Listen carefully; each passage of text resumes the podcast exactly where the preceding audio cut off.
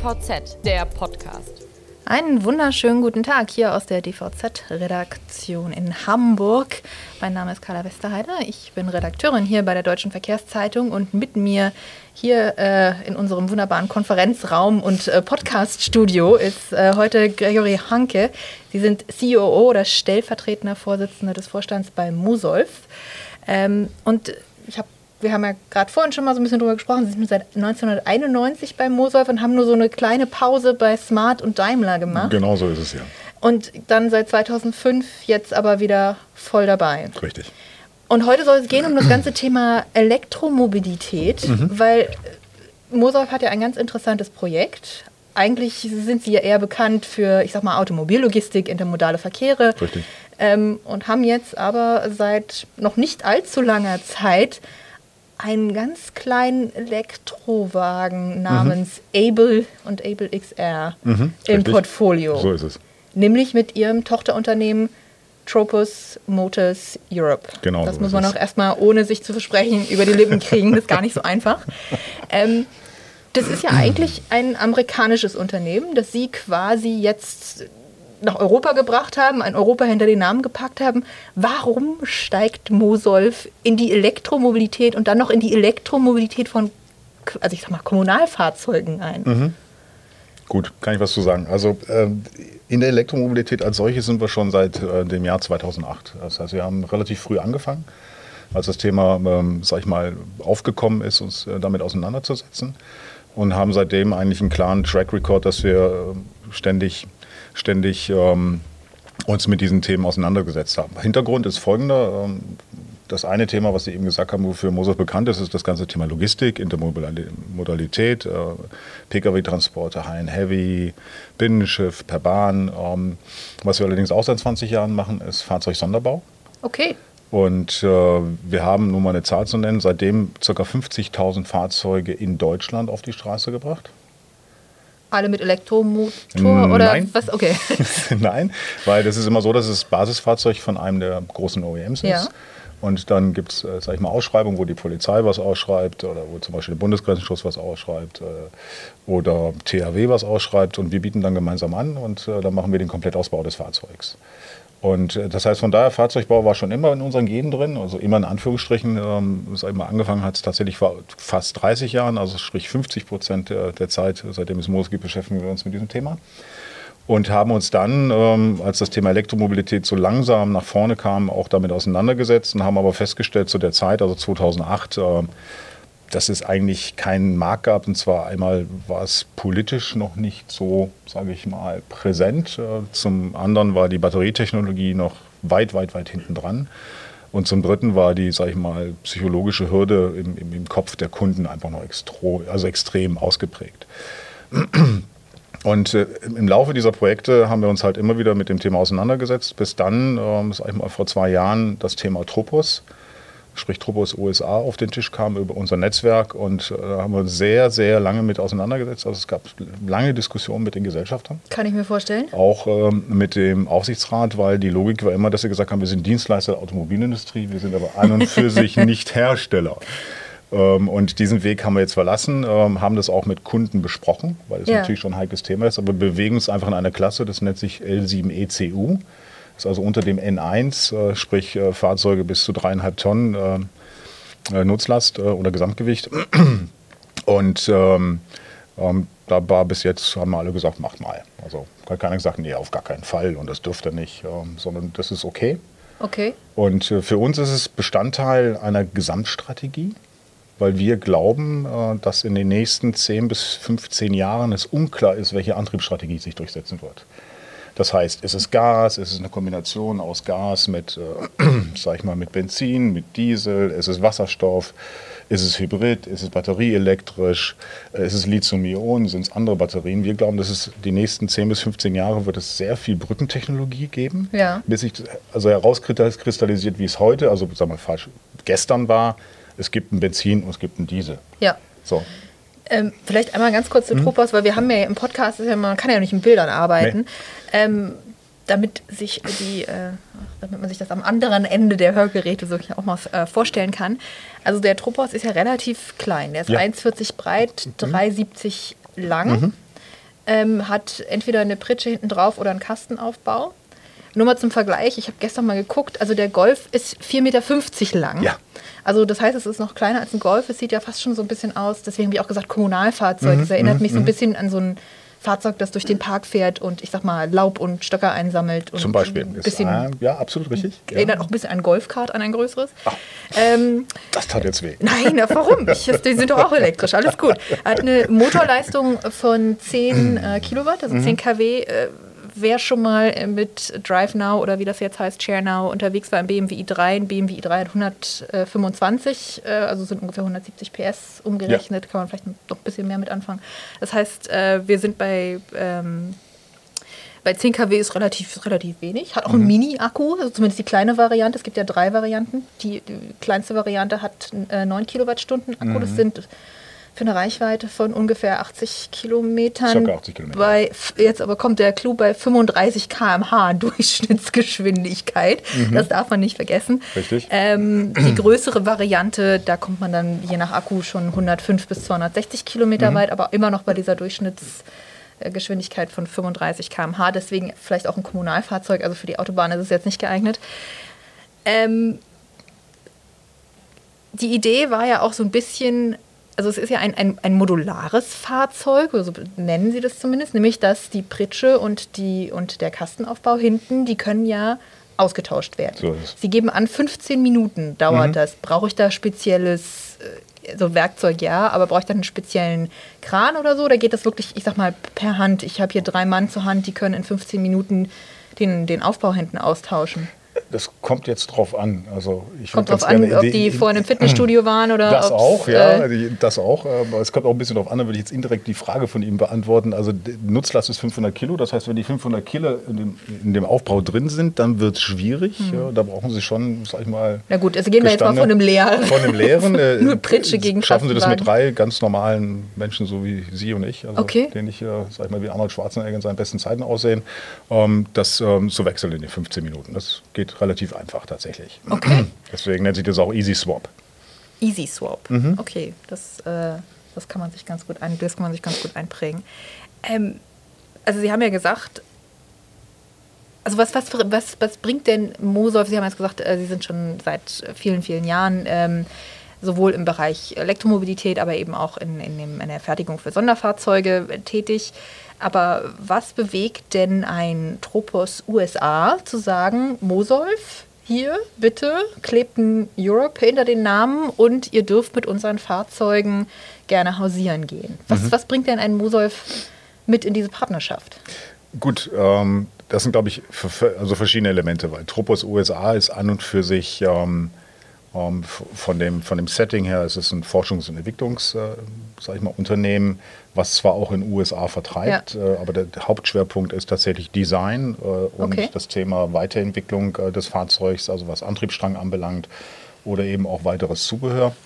Und der Hintergrund äh, Mosolf ist, dass wir halt auf der einen Seite wissen wir, wie man auch Fahrzeuge baut. Ja. Also da haben wir einfach ein bisschen Ahnung von. Und das Zweite ist, dass wir ein recht gutes Netzwerk haben. Also das heißt, äh, wir bedienen dadurch, dass wir natürlich, sage ich mal, im Bereich Pkw-Transport unterwegs sind, haben wir ziemlich viele Händler, die wir kennen. Also wir kennen auch die Probleme des Themas Handel, also was die Herausforderungen sind. Das dritte Thema ist, wir haben uns mit dem Thema Elektromobilität einfach schon sehr, sehr, sehr lange auseinandergesetzt. Also wir wissen, was funktioniert und was nicht funktioniert. Und wir kennen auch, sage ich mal, die Stellhebel und auch die wirtschaftlichen Stellhebel. Und ähm, das vierte ist, wir haben uns scheinbar ganz gut verkauft. Gut, das ist ja meistens dann noch irgendwie äh, der Schlüssel der Sache ist dann, ne? Das Bewerbungsgespräch. Genau, das hat funktioniert. Wunderbar. Gut, herzlichen Glückwunsch. Ähm, dieses Fahrzeug, also wenn man jetzt mal sagt, okay, Pritsche hinten drauf, würde ich sagen, kann ich mir eher in einem, in einem Park vorstellen, aber mit einem äh, Kastenaufbau hinten drauf, dann ist es doch eigentlich auch was für die Cap-Industrie. Aber das ist doch immer noch ein sehr kleines Fahrzeug, oder? Ähm, ja, es ist ein kleines Fahrzeug und es will auch nichts anderes sein. Also deswegen ist es LE7ECU, das ist ja durch die Klasse einfach festgelegt, was die maximale Länge ist, was die maximale Breite ist, was die maximale Höhe ist, maximales Gewicht. Von daher, das Fahrzeug will nichts anderes sein. Und das ist auch äh, kein Fahrzeug, Sie haben es genau richtig gesagt, wo ich sage, da kann ich auf der Autobahn mit 180 fahren, aber ich kann auch, sage ich mal, in die Stadt gehen und äh, dann aus einem, sage ich mal, Raum, der hinten dran ist, aus 8 Kubikmeter äh, sage ich mal, das Maximale rausholen. Also ist nicht das, wo wir hinwollen. Das ist auch nicht, sage ich mal, der Markt der potenzielle, sondern es ist einmal Intralogistik.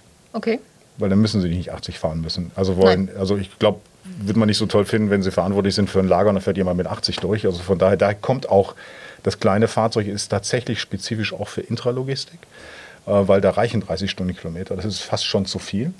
Äh, und es reicht auch die Reichweite, ähm, Ja, locker. sag ich mal, lock, reicht locker. Und ich muss auch nicht wie in Cap, und meine Cap ist immer so das, was, was also als allererstes genannt wird, aber es ist natürlich vom Profil her eines der schwierigsten. Weil die Ja. unter massiven, massiven, sag ich mal, Kostendruck stehen auf der einen Seite und äh, am Ende des Tages tatsächlich dreischichtig arbeiten müssen. Aber wenn man sich die technischen Spezi- Spezifikationen anschaut, das haben sie ja mit Sicherheit, ähm, wissen sie, dass es nicht geht, weil es wird bei uns keinen Schnellladen geben. Ganz einfach. Ganz einfacher Hintergrund, Ja. weil wir sagen, wir möchten nicht, dass jeder unserer Kunden sich eine Wallbox irgendwo hinhauen muss und dass er auch, sag ich mal, seine Elektronik in so einem eigenen, Ja. sag ich mal, elektrischen Kreis haben muss, sondern wir sagen, pass mal auf, Schuko-Steckdose und dann kannst du es laden. Genau, also ich habe, da habe ich gesagt, ich habe gestern meinen Dreisatz geübt. Ja. Ähm, äh, bei einer rund 9 Kilowattstunden Batterie und äh, 230 Volt, die aus der Steckdose kommen, Genau. sind wir bei einer Ladezeit von rund vier bis fünf Stunden Genau. bei der, also bei der kleinen Batterie. Genau, für, so die, für die größeren dann Genau. natürlich ein bisschen länger. Genau. Dazu muss man sagen, und ich, ich fahre elektrisch, ich kriege diese Frage ständig. Wie lange brauchen Sie zum Aufladen? Ich habe keine Ahnung, ich habe mein Auto noch nie leer gefahren. Weil sobald da eine Steckdose ist und ich einkaufen gehe, genau, stöpsel ich ein und das macht man natürlich auch, wenn man äh, bei der Intralogistik, Sie haben gerade gesagt, 80 Kilometer Reichweite braucht kein Mensch. Ja. Bei der Intralogistik äh, die Chance, dass das Auto jemals vier bis fünf Stunden an der Säule oder an der Steckdose hängen muss, ist relativ gering. Insofern äh, wahrscheinlich zehn Minuten zum Aufladen. Ja, dann- Genau, das ist. Ich meine, wenn Sie Elektrofahrzeug fahren, wissen Sie, Sie sollten nicht auf Null runter und Sie sollten auch nicht immer bei 100 sein, sondern zwischendrin, weil das ist nicht gut für die Batterie. Äh, Und das ist halt der Vorteil, wo wir sagen, ja, stimmt, ähm, das Fahrzeug ähm, kannst du nicht äh, mit äh, 90 fahren, also Stadtautobahn geht nicht. Nein, du hast auch keine Reichweite von 250 Kilometern, ist auch nicht. Und du kannst auch nicht schnell laden. Ich sage aber dafür, egal wo du bist, wenn du jetzt, keine Ahnung, auf eine Baustelle gehst, Ja. wenn da eine Schuko-Steckdose ist, lädst du einfach in der Zeit. So, wenn ich sonst auf der Baustelle bin mit meinem Schnellladesystem, schwierig. Also entweder ich habe da alles bei mir im Fahrzeug drin, das wird dann teuer und gibt es heute auch nicht. Oder ich habe tatsächlich jemanden, der an der Baustelle einen entsprechenden, Ja. sage ich mal, ähm, Kreislauf zur Verfügung stellt. Ich meine, das ist auf der einen Seite ein Nachteil, auf der anderen Seite ist es ein Vorteil. Jetzt haben Sie ja gesagt, CAP ist eine sehr schwierige Branche und Mhm. erstmal gesagt, das Fahrzeug ist vielleicht für die Intralogistik äh, eher geeignet, kleinere, aber ja. genau das kleinere. Aber es gibt ja auch ein CAP-Projekt. Ich sage jetzt Ja. einfach mal Stichwort Herne und So lass Sie einfach mal erzählen. Okay, Herne, ähm, hole ich ganz kurz aus. Bitte. Ähm, weil die Frage ist ja, okay, ähm, also das ist ja auch unser Produktionsstandort. Ja. Also der wird dann, sag ich mal, ähm, äh, Ende März äh, eröffnet werden. Und ähm, Herne kann man sich ja fragen, warum eigentlich? Und das erklärt auch, warum das Projekt. Herne ist, sage ich mal, eigentlich ein optimaler Standort für uns. ähm, weil Sie haben, wenn Sie das Thema Automobilbau sich anschauen, haben Sie immer die Herausforderung, dass Sie auf der einen Seite mal eine entsprechende Infrastruktur brauchen. Auf der anderen Seite heißt es, Sie müssen an gutes Personal rankommen. Ähm, Was ein Riesenthema ist, also gute Ingenieure zu kriegen für Forschung und Entwicklung, äh, sage ich mal, gute Mechatroniker zu kriegen, also und auch gute Qualitätsleute. Und äh, sie brauchen, sage ich mal, ein Umfeld, ein städtisches, kommunales Umfeld, wo sie willkommen sind. Ich würde es mal so sagen, wo man sich freut, wenn sie dort sind. Und Herne hat sich gefreut, als Sie angeklopft haben. und ich würde ihn explizit tatsächlich erwähnen, weil es ist auch die Person, Dr. Duda, der Oberbürgermeister, hat halt von Anfang an klar gemacht, dass er hohes Interesse hat. Keine Fördermittel, wir reden nicht über Fördermittel, gar nichts, sondern äh, er hat gesagt, ich unterstütze euch kommunikativ in jeder Art und Weise ähm, und ich will auch, dass ihr das macht und ich will auch, sage ich mal, sag ich mal eine, eine Stadt werden, die Vorreiter ist in diesem ganzen Thema Elektromobilität. Und dann hast du dort fünf Universitäten, dann hast du dort, sage ich mal, leider, weil Opel Probleme hatte, weil Ford auch, sage ich mal, relativ volatile Personalentwicklung hat, sage ich mal, dafür leider, für uns super, hast du hervorragend ausgebildete Leute. okay. Äh, was in Stuttgart, Die also wir als. Mosolf Ja. in Stuttgart, Umfeld Bosch, Porsche, Klar. Daimler. Wenn Auch super kommen, sagen- ausgebildete Leute, aber die haben alle schon einen Job. Nee, haben einen Job und die würden dann niemals sagen, Mosolf? Was? Mosolf? Noch nie gehört. Also von daher war das eigentlich für uns die optimalen Voraussetzungen. Und deswegen haben wir Herne gewählt. Und da gibt es eben auch dieses Projekt, wo unter anderem auch, ähm, sage ich mal, die CAP-Dienstleister mit dabei sind. Äh, Last Mal Herne. Ähm, und das ist dieses, sag mal, das ist ein Konzept, was schon sehr länger und durch die Presse geht. Das ist ja nicht nur dort so, so nach dem Motto, ich. Ähm, ich verspreche, heißt, wir haben einen Artikel dazu. Ich verlinke ihn auch in den Show Notes. Ihr könnt das alles, kann alles ähm, Das heißt, ähm, die Logik heißt, sollen in Zukunft ähm, mit den ganzen No-Shows äh, und mit der Thematik, dass in den urbanen Zonen es schwierig ist, auch für jemanden, der zum Beispiel Cap-Fahrer ist, sein Fahrzeug abzustellen, ohne dass er, sag ich mal, verbal oder auch anders äh, angegangen wird, weil es einfach äh, blockiert natürlich einiges. Und äh, es gibt keine Parkplätze dafür. Ich sage mal, die Leute halten sich nicht an die Voraussetzungen, die da zum Teil geschaffen werden. So nach dem Motto, da darf eigentlich nur ein Cap-Fahrzeug hin, stellt sich jeder drauf, wenn er einen Parkplatz kriegt, weil Parkplatznot vorhanden ist. Ähm, also dieses ganze Umfeld hat dann dazu geführt, dass man sagt, naja, und die These, ich sage die These, ähm, dass eigentlich jeder von denen halb voll, sage ich mal, in das, also zu dem gleichen Haus fährt, also sei es nun ein UPS, sei ja. es ein DPD, sei es ein DRL, und jedes halb voll und jeder geht hin und klingelt äh, und bringt dann seine Pakete hin. 30 Prozent sind die Leute nicht da. Das heißt, die kriegen auch nicht mit, wer es gebracht hat. Die sehen es dann nur, weil es halt beim Nachbar abgegeben wurde oder weil ein Zettel im Briefkasten ist. Dann haben wir gesagt, naja, vielleicht macht es Sinn zu sagen, wir gehen einfach in Mini-Hubs, hm. die relativ nah sind, sag ja. ich mal, an der Senke und sagen, die Caps liefern bis zum Mini-Hub und ab dem Mini-Hub wird ein Betreiber, was wird ausgeschrieben, ausgeschriebenes Konzept. Das heißt, die Stadt stellt die Infrastruktur für das Mini-Hub und der Betreiber betreibt es, der liefert dann letzten Endes aus. Gibt es ja schon, also wie, wie, weit ist die Ausschreibung da? Wann geht's los? Ja, die erste Ausschreibung hat nicht funktioniert. Hat sich keiner gemeldet oder hat nee, keiner nee, gekriegt? Nee, das Thema ist, äh, wir haben, also es gab keine, weil es läuft mit der, mit der Fachhochschule, ähm, sage ich mal, Bochum zusammen, äh, mit dem Professor Pautzke. Ja. Ähm, erste ist nicht durchgegangen, gab es keine Fördermittel. Okay. Ähm, weil wir müssen im Aufbau noch was ändern und ähm, das wird natürlich logischerweise äh, die Fachhochschule machen. Jetzt sind wir in der zweiten Skizze, wir sind nochmal reingegangen. Weil, muss man ehrlich sagen, ich, und ich kann es auch nachvollziehen, wir saßen in dem Workshop äh, zusammen mit DPD und äh, mit UPS, die haben damit natürlich schon ein bisschen ein Problem. Das wäre jetzt meine nächste Frage gewesen. Ja, äh, kann ich auch nachvollziehen. Natürlich. Weil ich sage, pass mal auf, ich meine, ist das, ist, Geschäftsmodell das ist mein Geschäftsmodell, das ist meine Marke. Ich, ja. ich will, dass ich äh, also dass ich präsent bin, ähm, sage ich, kann ich absolut nachvollziehen. Ist für mich auch ein Haken dran. Ich sage aber natürlich, bei den 30 Prozent, wo du nicht präsent bist, ist es egal, ob du jetzt kommst oder nicht kommst. Ja. Weil da ist niemand da. Also von daher, also das grundsätzlich zu sagen, nein, macht keinen Sinn, halte ich wie genauso einen falschen Ansatz, wie zu sagen, es müssen alle. Macht DHL mit bei dem Projekt? Die sind auch mit dabei, ja. Sind alle, alle fünf mit dabei? Oder nee, ich glaube, es, sind nur, es sind nur vier dabei gewesen. Also letzter Stand. Jetziger Stand, äh, das werden wir dann sehen, weil es nochmal auflebt, ähm, hängt ein bisschen davon ab. Ich glaube, das Umfeld hat sich auch ein bisschen geändert. Also es ist ja. ja immer so, wir sind ein Jahr weiter, der Druck wird vielleicht auch größer. Und die Frage ist, habe ich da was Unausweichliches, was ich vielleicht noch mitgestalten ja. kann, oder habe ich was Unausweichliches, wo ich nicht mitgestalten kann? Und ich glaube, es dreht sich so ein bisschen die Meinung zu sagen, also lass uns lieber dabei sein, bevor uns vielleicht irgendwas vor die Nase gesetzt wird, wo dann sagen müssen, oh, ja, das ist aber nicht so toll. Okay. Ähm, vielleicht noch als abschließend, ich meine, das, das Projekt, Sie sagen jetzt, Sie wissen noch nicht genau, wann das an den Start geht. Das hängt jetzt natürlich, äh, ist jetzt erstmal in den, den, Händen der anderen. Da muss erst noch ein bisschen genau. Bürokratisches geregelt werden. Äh, wir werden das weiter verfolgen, logischerweise. Das ist ja auch, äh, CAP ist ja auch äh, mein Bereich. Mhm. Ähm, ich finde das auch ein sehr spannendes Projekt. CAP und Elektromobilität, äh, mhm. sind bei mir gleich ein Stein im Brett. Ähm, aber wo will Mosolf denn, also was ist denn die langfristige Strategie von Mosolf mit so einem kleinen Tropos-Fahrzeug? Also die langfristige Strategie ist äh, zunächst einmal, dass wir ähm, glauben, dass äh, es für dieses Fahrzeug tatsächlich einen spezifischen Markt gibt, weil es einfach einige Vorteile hat. Das den kleinsten Wendekreis, du kriegst zwei Europaletten drauf, es hat also im Verhältnis in dieser Klasse ja. die größte Ladefläche. Ähm, du kriegst, äh, sage ich mal, drei Kubikmeter rein in den normalen äh, Aufbau. Du kriegst äh, viereinhalb in den größeren rein. Also das ist natürlich immer noch, wenn ich sage, naja, diese riesigen äh, Sprinter oder was auch immer, ist wenig. Aber unserer Meinung nach, wenn man ein bisschen genauer reinschaut, reicht es meistens auch. äh, ist die Idee zu sagen, pass auf, Elektromobilität ist ja nicht nur das Thema, sage ich mal, lokale Emissionen, was Abgase anbelangt, sondern es ist auch Geräuschemissionen. Du kannst mit diesem, mit einem Elektrofahrzeug, was tatsächlich in die urbanen Gebiete rein kann, also auch wirklich in die Fußgängerzone rein Ja. kann, ne?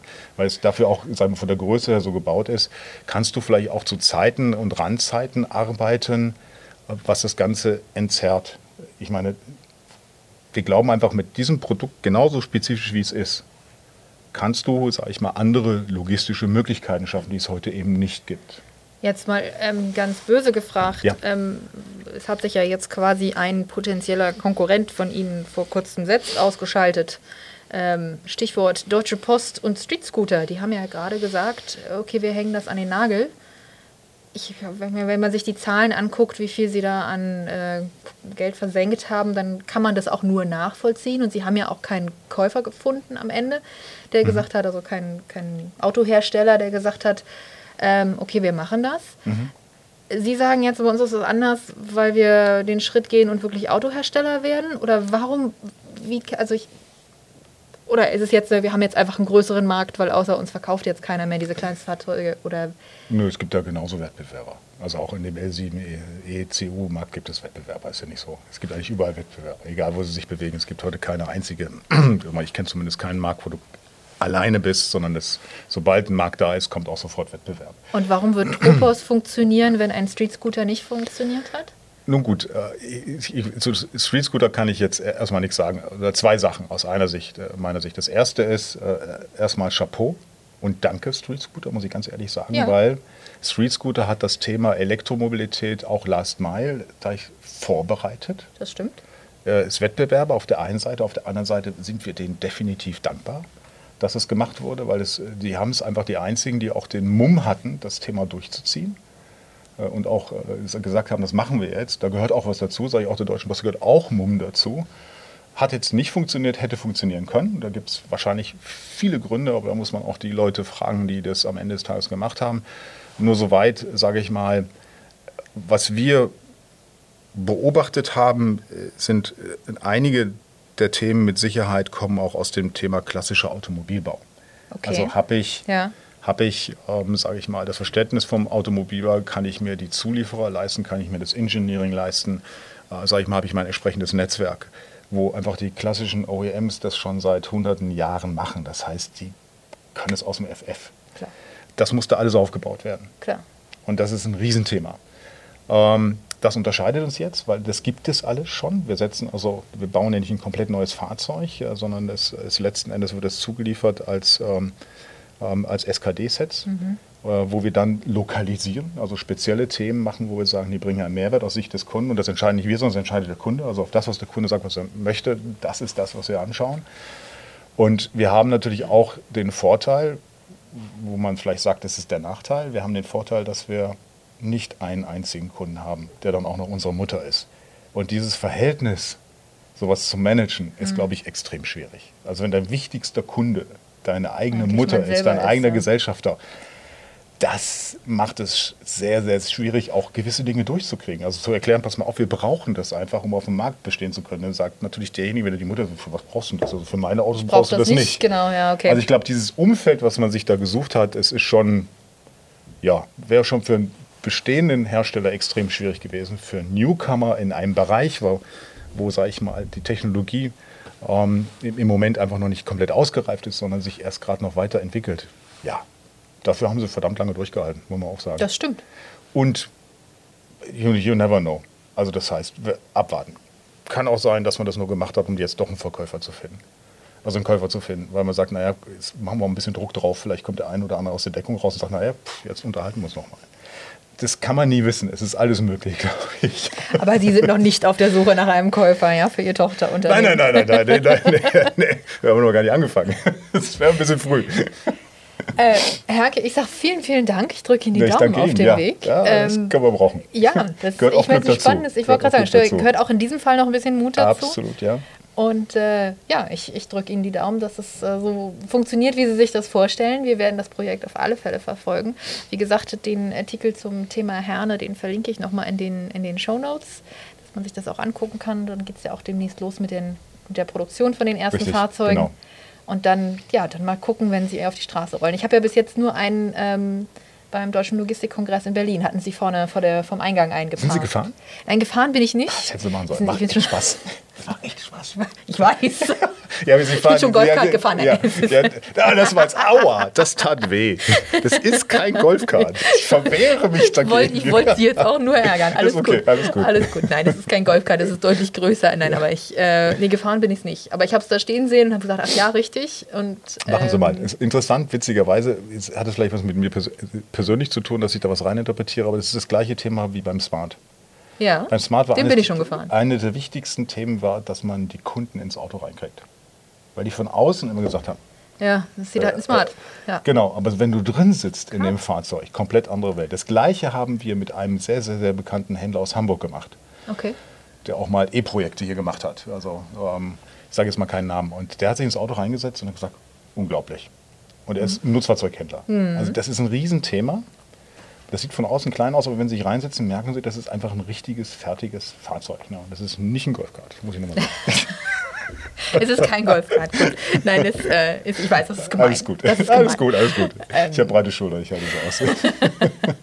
Wunderbar. Dann äh, drücke ich Ihnen die Daumen mit Ihrem Nicht-Golfkart, dass äh, es Vielen dann Dank. auch bald auf die Straße kommt, ähm, dass es die richtigen Projekte finden und dass Sie auch noch ein paar Städte wie, wie Herne finden, die sagen, äh, bitte hier, Ja. wir unterstützen Sie und unterstützen dieses Projekt und äh, das erstmal offene Tore und offene, ja, ich sag mal, ich wollte gerade sagen offene Köpfe, das ist so aus dem Englischen, ne? Open Minds. Ja, das ist auch, Ähm, passt aber. Trifft es gut, finde ich. genau. Offene Köpfe. Das- trifft es gut. Dass ja. man nicht auf taube Ohren stößt, Genau. sagen wir es mal so. Ja? Gut, in diesem Sinne, vielen Dank fürs Zuhören und bis zum nächsten Mal.